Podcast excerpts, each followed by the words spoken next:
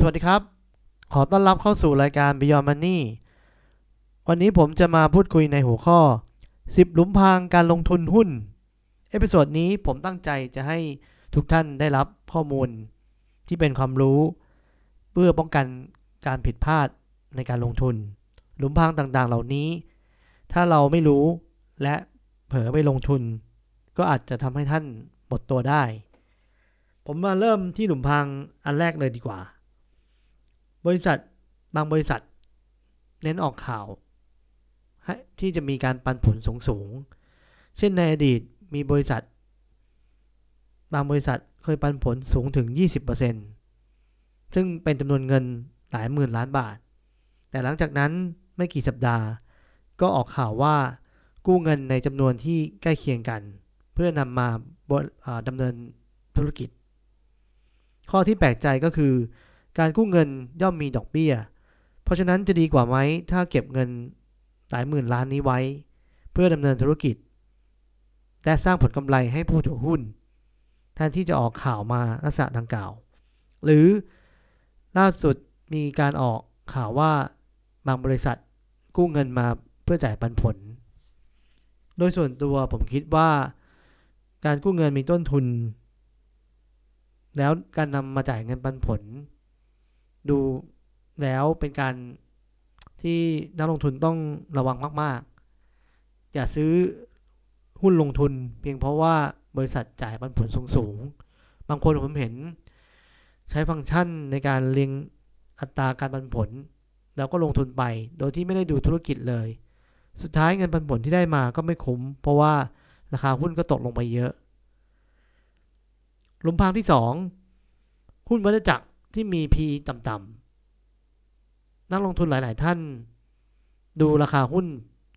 ที่เฉพาะค่า PE เท่านั้น เลยทำให้บางครั้งเป็นหลุมพรางทำให้ขาดทุนได้ ผมขอยกตัวอย่างหุ้น IVL ที่ปีที่แล้วมีกำไรสูงถึง 26,000 ล้านบาท มีค่า PE เพียงแค่ 8.9 เท่า หลาย ๆ คนอาจจะมองว่าธุรกิจ IVL ใหญ่โต มีการซื้อธุรกิจไปต่างประเทศ แต่ PE ถูกมากเพียงแค่ 8.9 เท่า ถ้าเราหลงลงทุนไปซื้อที่ยอดดอย 54 บาท มาปีนี้ในรอบ 9 เดือนกำไรทำได้เพียง 6,700 ล้านบาท จะเห็นว่ากำไรลดลงไปเยอะมาก จึงทำให้ PE กระโดด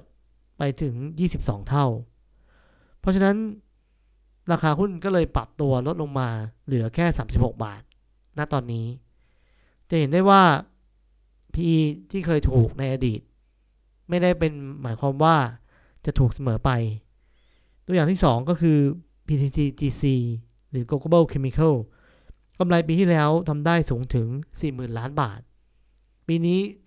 ในรอบ 9 เดือนทำได้แค่ 11,000 ล้านบาท PE ที่เคยต่ำในปีที่แล้ว 7 เท่า ตอนนี้ PE ก็ได้กระโดดเป็น 16 เท่าแล้ว ราคาหุ้นก็ได้ปรับตัวลดลงจาก 71 บาท เหลือเพียงแค่ 57 บาทณตอนนี้ จะเห็นได้ว่าถ้านักลงทุนลงทุนหุ้น แล้วดูที่ราคา PE เท่านั้น เราก็อาจจะติดกับดักในการลงทุนได้ หลุมพรางที่ 3 เมื่อบริษัทประกาศจะซื้อหุ้นคืน ผมเห็นหลาย ๆ คน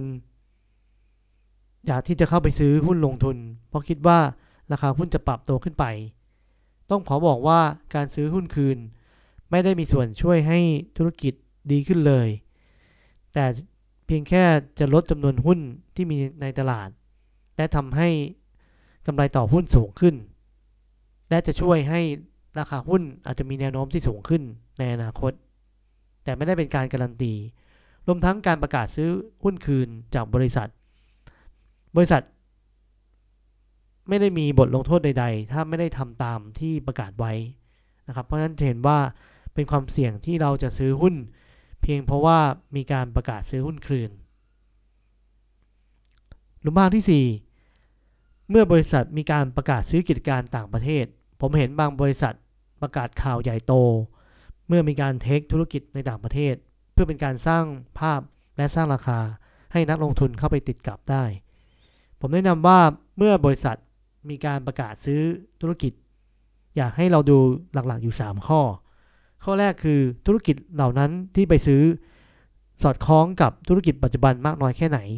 ถ้าธุรกิจปัจจุบันคุณทำเกี่ยวกับพลาสติก แต่คุณไปซื้อธุรกิจในต่างประเทศที่เป็นธุรกิจโรงแรม ผู้บริหารจะมีความสามารถอย่างไรในการบริหารธุรกิจ หรือมีความเชี่ยวชาญได้อย่างไร ที่จะบริหารธุรกิจโรงแรมได้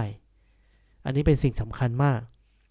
ส่วนที่ 2 คือหนี้สินต้องระวังว่าการซื้อกิจการเยอะๆ จะยิ่งทำให้หนี้สินสูงขึ้นและมีความเสี่ยงในช่วงที่แม้ว่าอัตราดอกเบี้ยในช่วงนี้จะเป็นขาลง แต่ต้นทุนทางด้านการเงินก็จะสูงขึ้นไปเรื่อยๆ ถ้าเราไปซื้อธุรกิจด้วยหนี้สินจำนวนมาก ข้อที่ 3 คือความแข็งแกร่งของธุรกิจ ขอให้นักลงทุนมองว่าธุรกิจที่เข้าไปซื้อมา มีความแข็งแกร่งทางด้านการเงิน ทางด้านการตลาด ทางด้านแบรนด์มากน้อยแค่ไหน ถ้าแข็งแกร่งก็โอเค เพราะฉะนั้นจะเห็นว่าผมเน้นอยู่ 3 ข้อนี้เป็นประเด็นสำคัญ เมื่อบริษัทมีการประกาศซื้อกิจการต่างประเทศ ถ้า 3 ข้อนี้โอเค ผมคิดว่าหุ้นเหล่านั้นก็โอเคระดับหนึ่ง แต่อย่าไปไล่ราคาหุ้นเมื่อมีข่าวออกมาหลุมพรางสุดท้ายใน episode นี้ คือการแต่งงบ ผมว่าเป็นหลุมพรางที่เลวร้ายมากๆเลยนะครับ ผมมี 2 ตัวอย่างที่อยากจะมาแชร์มาคุยกัน ตัวอย่างแรกเป็นหุ้นรอยเน็ตหุ้นตัวนี้เป็นข่าวในอดีตมาประมาณ 18 ปีแล้วนะครับ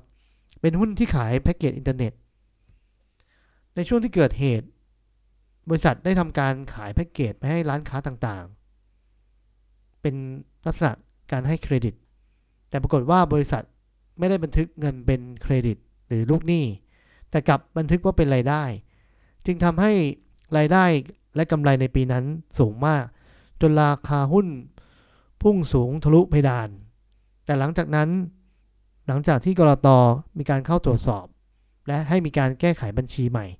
ปรากฏว่ารอยเน็ตก็ขาดทุน และราคาหุ้นก็กลับสู่ราคาเดิมนะครับทำให้นักลงทุนขาดทุนเป็นจำนวนมาก หรือหุ้นตัวที่ 2 คือหุ้นกรุ๊ปลีสที่มีการ ปล่อยกู้ให้กับบริษัทลูก ด้วยอัตราที่ดอกเบี้ยที่สูงมากถึง 17%นักลงทุนอาจจะต้องพิจารณาดูว่าองค์กรใหญ่เหล่านี้ที่นำที่มาค้ำประกัน จริงๆแล้วสามารถจะไปกู้แบงค์ได้เสียดอกเบี้ยแค่ 5-7%เท่านั้น แต่ทำไมต้องมาจ่ายเงินดอกเบี้ยสูงถึง 17%กรุ๊ปลีสทำอย่างนี้ เลยทำให้บันทึกกำไรจาก อัตราดอกเบี้ยที่สูงถึง 17%และทำให้ราคาหุ้นพุ่งสูงขึ้นกว่า 5 เท่าตัวภายใน 1 ปี แต่หลังจากนั้นที่กรตมีการเข้าตรวจสอบ และพบว่าการทำบัญชีไม่ถูกต้อง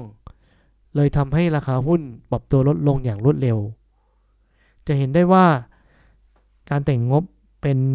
หลุมพรางที่น่ากลัวมาก ๆ นักลงทุนอย่ามองโลกในแง่ดี อย่ามองบริษัทในแง่ดีเกินไป ทุกครั้งที่บริษัทมีกำไรสูงขึ้นอย่างผิดปกติ ผมจะสงสัยและพยายามหาเหตุผลและคำตอบให้ได้ ผมหวังว่า episode นี้ในตอนแรกจะช่วยให้นักลงทุนระวังที่จะเข้าลงทุนในหุ้นแต่ละครั้ง เพื่อเป็นการป้องกันความเสียหายของตนเอง วันนี้ผมขอบคุณมาก ถ้าชอบกดแชร์กดไลค์ กดกระดิ่ง subscribe ขอบคุณมากครับ สวัสดีครับ